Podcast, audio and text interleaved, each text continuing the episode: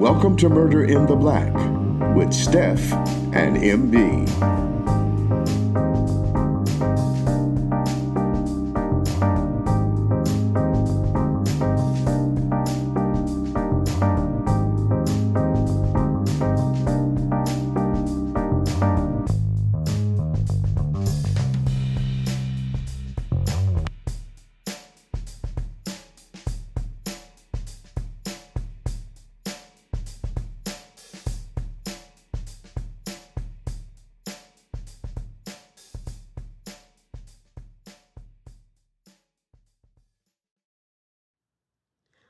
Welcome back to Murder in the Black. It is your host, Steph.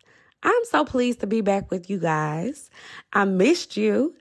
Um, you know, last week was a holiday. It was the 4th. And so we took some time to just, you know, chill out with some friends and family, our kids, and let them swim and have a good time, have some good barbecue. So we took that time off and we hope that you guys enjoyed your 4th or however you spent your day off from work um, or school. Okay. So we missed you. I had to come back. MD will be joining us next week, but I had to come back, get us back into the routine, and tell y'all a crime story that I guarantee you, you probably won't forget.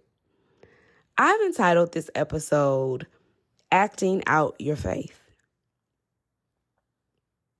On May 7, 2013, a 911 call was placed to an Atlanta dispatcher. The young woman on the other end of the phone was telling the 911 dispatcher that her stepfather was shot. Now, police immediately rushed to the home of Jared Jackson. He lived in Riverside, Georgia. And if you're not familiar with Riverside, Georgia, it's pretty much just 20 to 25 minutes outside of Atlanta. So it's a suburb of Atlanta. Now, once police and emergency responders get there, of course, it is an absolute chaos on scene. Um, Jared has been shot multiple times in his torso, and his fiance, Kim Little, is on scene as well as Jared's stepdaughter and Kim's daughter. Now, police are trying to put the foundation of the story together. They want to know from Kim what happened? What was today's events? Run it down, give us all the details that you can possibly remember. Kim informs police and investigators that that particular day they went and picked up her daughter from college. It was college break. They went and picked her up and everything was pretty much standard and routine, nothing out of the ordinary. They drop off their daughter so she can relax, and then they decide to go and get some food because they're hungry. So they go out of their nice neighborhood there in Riverside, and they're driving a nice vehicle. It was a Porsche SUV. And as they return from getting the food, Kim notices that there's a car following them. And I just want to say that I don't think that Kim or any of us necessarily notice that a car is following us. One, unless we're looking for a car to be following us, right? Or, you know, just two, you have more of a heightened awareness because I can say a car can be following me, but I don't think my first thought is that they're coming to get me or they're going to park where I park. I think my first thought is, okay, maybe they're just going in the same direction that I am and they happen to be visiting somebody in my vicinity, right? And I think that's what Kim and Jared probably initially thought. But it was a dark vehicle following behind their car, and they didn't know that that car was following them until Jared and Kim parked their Porsche SUV in front of their home, got out of the car, and went to the trunk to get miscellaneous miscellaneous items that they left and to gather the food and go into the house. But that's when that dark car parked very close to their home and three young black men got out of the car as well. They immediately approached Jared and Kim and started to brandish their guns. And threaten them. And so Jared did what anybody or what we're pretty much all taught to do in a robbery situation. He handed over his wallet, he handed over his keys because they were demanding that he do so. And he Jared hoped that this would bring a close to the robbery situation. Like you got the wallet, you got the keys, leave. However, this hellish nightmare was just getting started because the three men forced Kim and Jared into their home, brandishing their guns, threatening them, wanting more money, more items. And one of the three men was attempting to go upstairs. And if you remember, they had dropped their daughter off at home from college, and she was upstairs, probably not completely unaware of the chaos that was ensuing downstairs, but slowly being aw- made aware of it. And Jared just wanted to protect her. He did not want those three young men to even make it upstairs. So he kind of figured, okay, this is my time. This is my time to ensure that these men do not get up these stairs and hopefully they just leave. So he tackles the the one man who was trying to go upstairs. He tackles him and pretty much all hell breaks loose because all of the men then begin to tackle Jared and it's just a brawl on the on the foyer and or in the foyer and shots ring out and Jared is left on the ground as the three young men exit the house at that point and drive off. Now, the police are trying to get a description from Kim of what the men look like, and Kim is not able to say, you know, really good details because she's still in shock and she's still just trying to just, you know, make this situation make sense in her mind.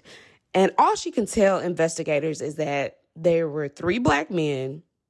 They looked like they were between the ages of 18 to 24. And she really has no good ID on them and can't really tell them what kind of car it was that was following them. She just knows that it was a dark vehicle. So police kind of have the the foundation of the story. They they know why the men were there. This was an obvious robbery gone bad.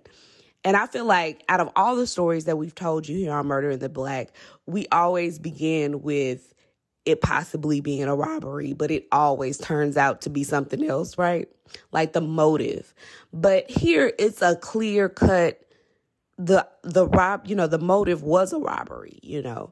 And so police know that. So they kind of took that in their head and they begin to collect evidence on the scene. Now, they were able to collect DNA evidence, and they also found four shell casings, and that belonged to a 9 millimeter Glock. So they know what kind of gun was used um, to shoot Jared. And Jared was shot multiple times in his torso. If you don't remember me saying that at the beginning. Now, they immediately take Jared to Grady Memorial there in Atlanta to save his life because at this point, he is in dire straits. They just want to save him. They don't know if he's going to make it, but they want to do everything they possibly can to save him. Now, detectives immediately on scene at night begin to um, canvass the neighborhood because they want to know if anybody heard anything, if anybody in the neighbor neighborhood saw anything. You know, they just need to try to get the leads while this situation has happened fresh and they want to try to see if anybody saw anything in the neighborhood.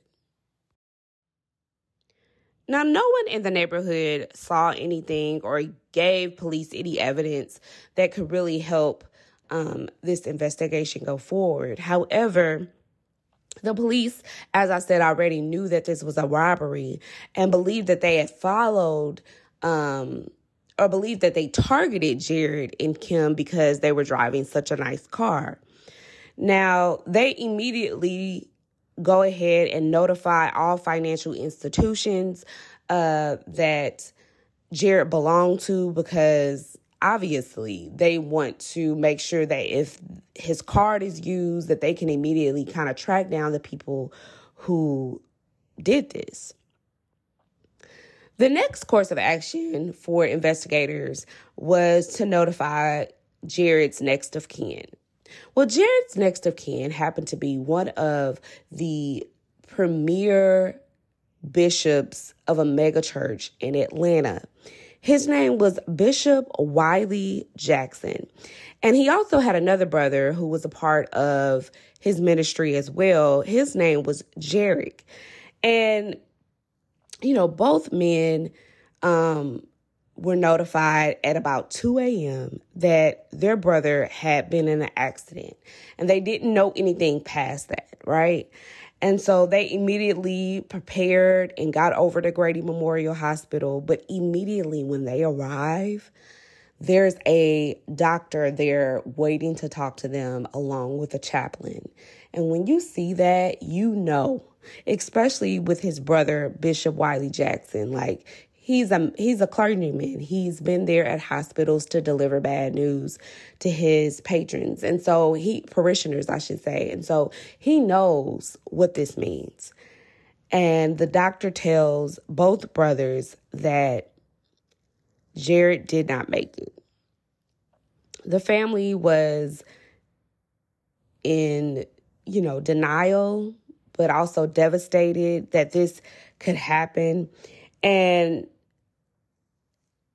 they just don't understand like what happened. I think, you know, when when whenever a situation like like this happens and somebody mm-hmm. dies and there was no they weren't sick, I think that that is just so that's such a tough pill to swallow. Death is such a tough pill to swallow anyway, expected or not. But I think in these situations where it's totally unexpected, I just I I understand why it's so difficult to process the death.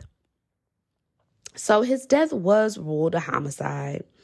And, you know, news travels fast, right? But especially travels fast when you are the brother of a bishop, right? Like, and he has a mega church right there in the city that you've passed away in. And so news traveled fast and there started to be whispers and rumors of was he a target because of his brother's ministry? Like, or was he a target because of his brother's notoriety? What was it about Jared, you know? But a lot of people, what they didn't know, that not many people knew that Jared was Wiley Jackson's Bishop Wiley Jackson's brother. Like that was very that that wasn't something that Jared went around saying. That's not something that he wore on his his sleeve or on his coat.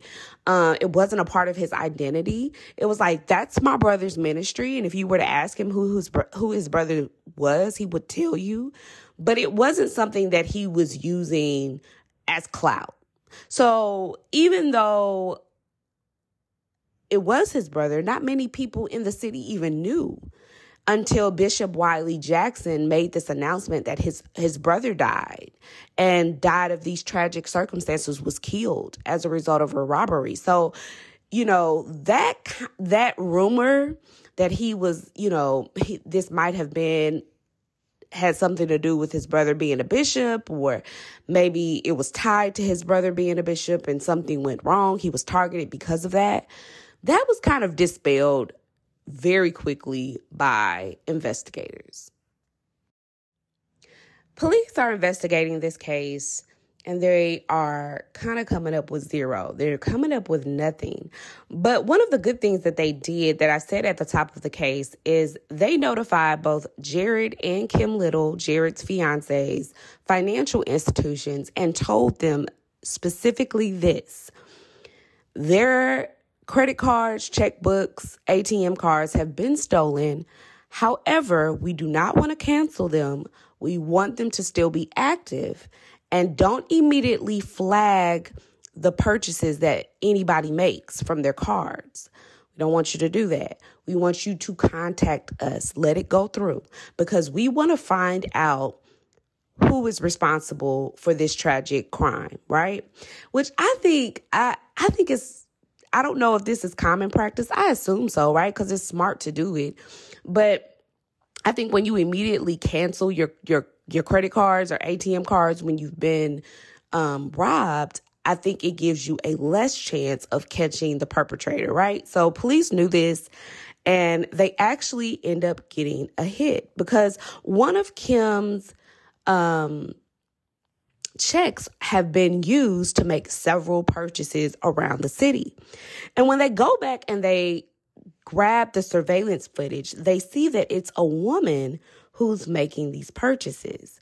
And she's actually using Kim Little's driver's license to go and get money from, you know, to cash a check and and also make other various purchases um, in stores.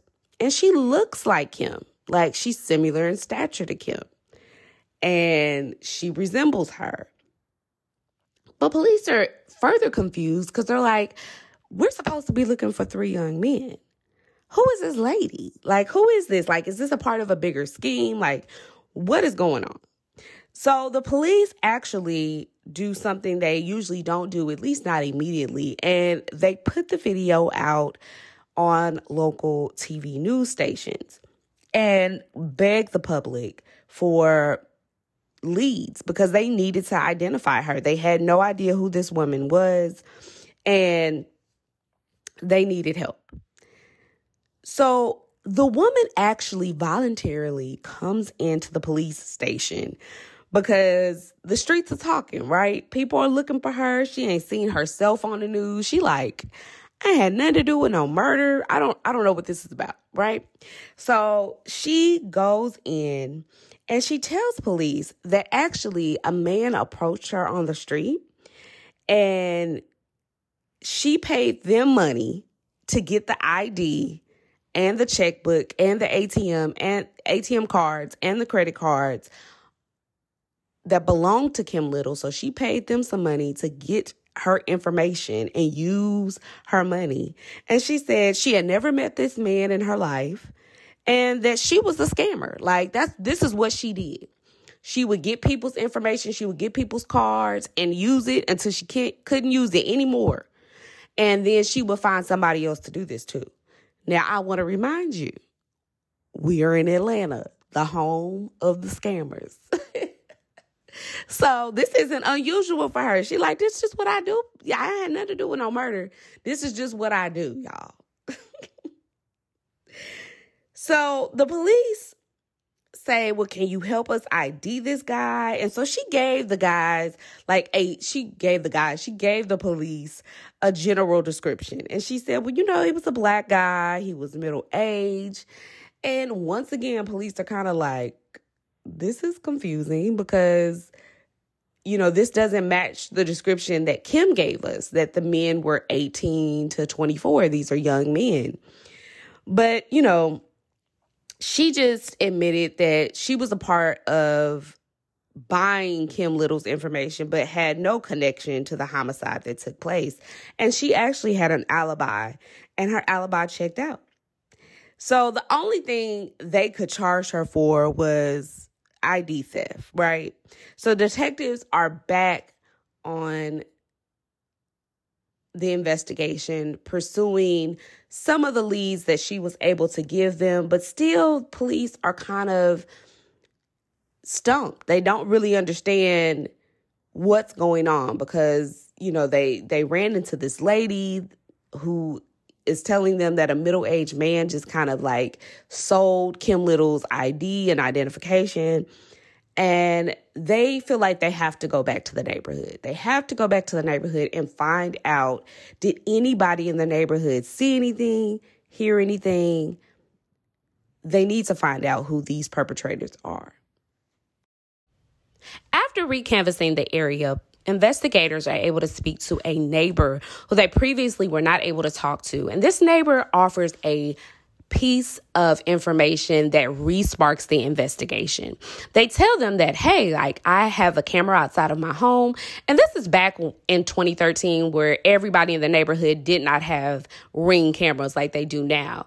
But this particular neighbor did have cameras outside of their home and they offered that surveillance footage to investigators. And thankfully, their camera was working, and they actually were able to go back to May 7th, the night of Jared Jackson's murder and robbery. They see Jared Jackson's Porsche you know, ride past this neighbor's house, and shortly after, they observe a black Mustang tailing him. And they conclude that this black Mustang was the car that had the perpetrators inside. But they hit a stumbling block because this black Mustang does not have any tags. So investigators conclude from all of this information that either this black Mustang was stolen or it was used in a previous crime and that's why it didn't have tags. So even though they hit a stumbling block they had a idea of where to start. So they go through their records and they start to look specifically for a black mustang that was stolen in the following days leading up to Jared jackson's murder. And then they find a police report where a black Mustang was stolen. And according to the person who owned this black Mustang, um, a group of three men came out of nowhere, brandishing their weapons, threatening them, and they stole the black Mustang. Now, police also find a 911 call from someone in Rose Aid Apartments. Now, Rose Aid Apartments were very close to the neighborhood Jarrett Jackson lived in. And according to this caller, it was a female caller, she said that someone was in the apartment complex doing donuts, swerving, causing a ruckus in the parking lot. And according to her, she knew that this vehicle was stolen. Like she knew that the vehicle was stolen because the car was swerving and the person who was driving, she said, didn't have a car. So she concluded by all of that information that the car was stolen. Not only did she tell them what apartment complex it was, but she actually gave them the apartment number to the person who was driving this vehicle. She told them it was apartment B215. Now, I don't know if it's unclear. Let me say that. It's unclear if police actually went to this apartment complex. And by all accounts, from what I've researched, they didn't. But if they had, it's very probable that Jerry Jackson's murder might not have happened.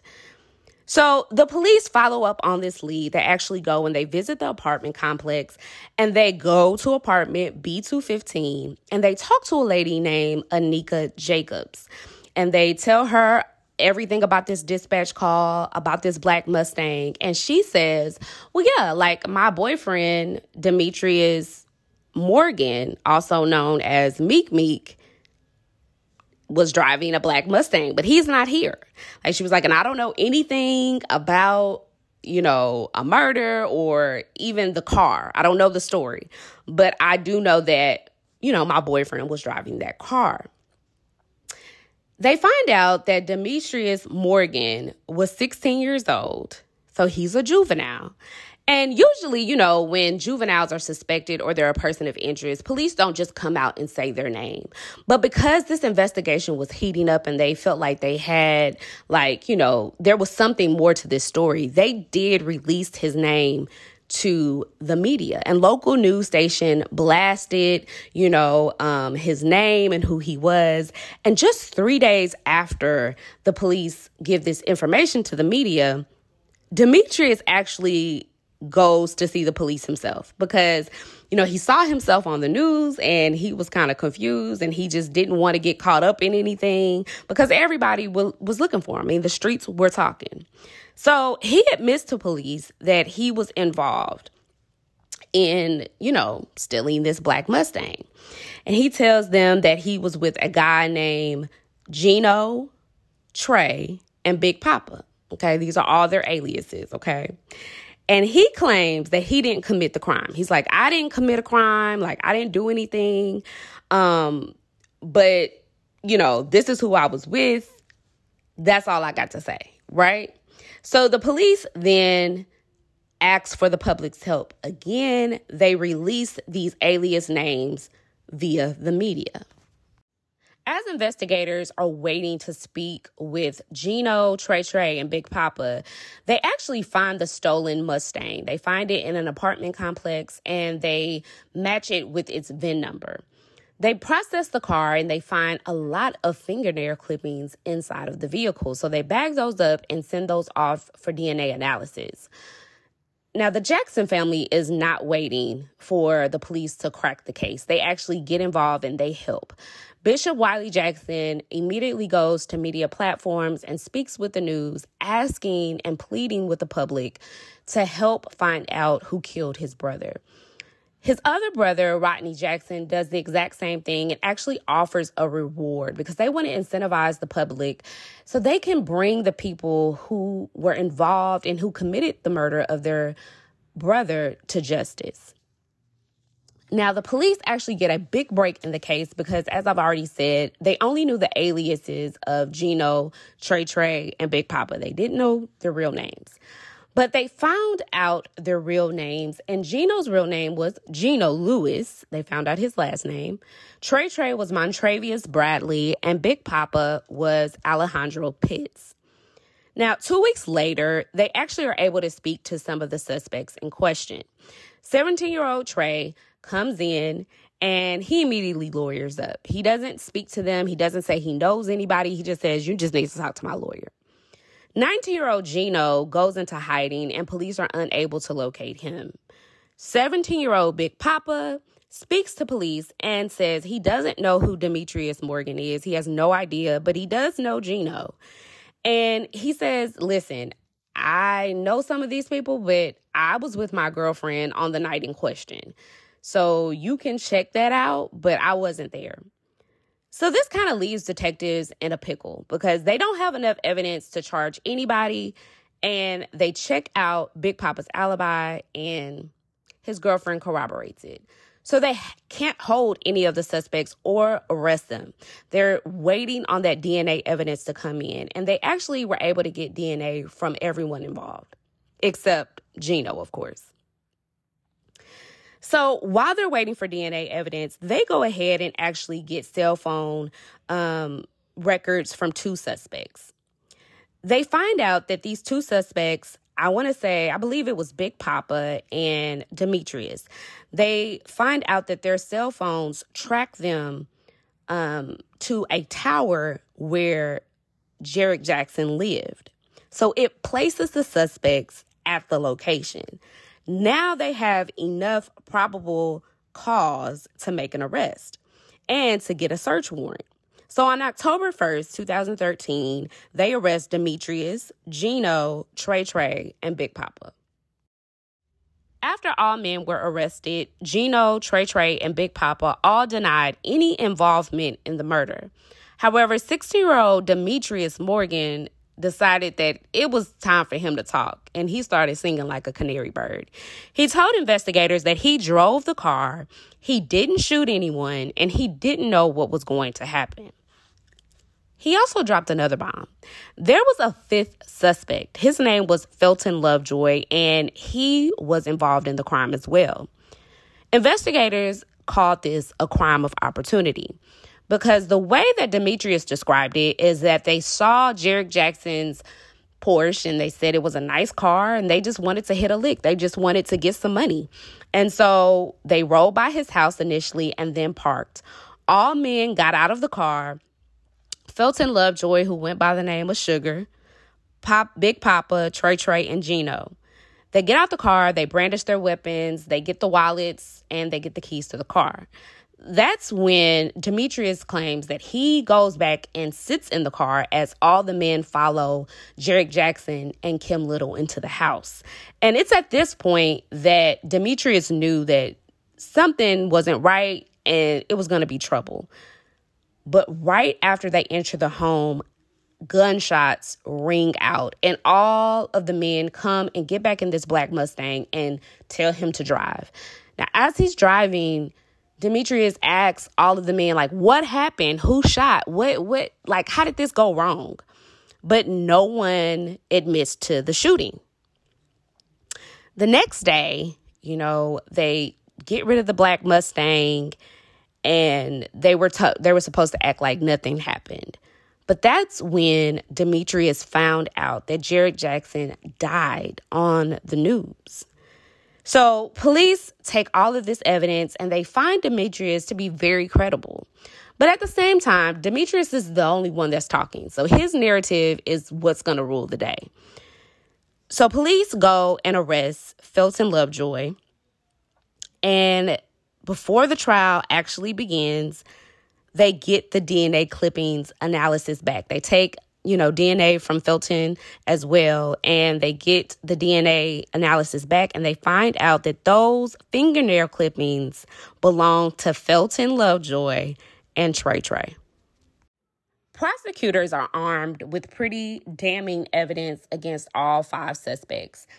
And Demetrius Morgan's testimony, in addition to the DNA fingernail clippings and the cell phone location that places them at Jerrick Jackson's home, they would be a fool to go to trial.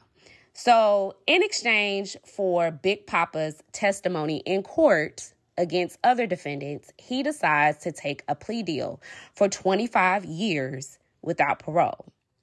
Now, Felton Lovejoy and Trey Trey, who we know is Montrevious Bradley, pled guilty to murdering Jackson, and they both received life in prison. Now we're up to Gino, who in a separate trial was handed a 25 year sentence for armed robbery. Big Papa testified against him, and so did Demetrius.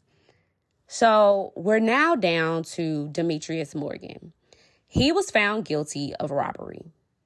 And when the prosecutor talked to the Jackson family, especially Bishop Wiley and his brother Rodney Jackson, they actually spoke on his behalf at trial or when he was about to get sentenced. And they asked for leniency. A quote that he said was, We can't preach this stuff and talk about it and not live it. That is what Rodney Jackson, the brother of Jerrick Jackson, said. Demetrius Morgan was sentenced to 20 years, followed by five years on an armed robbery and weapons charge for his role in the home invasion. And that is the end of this case.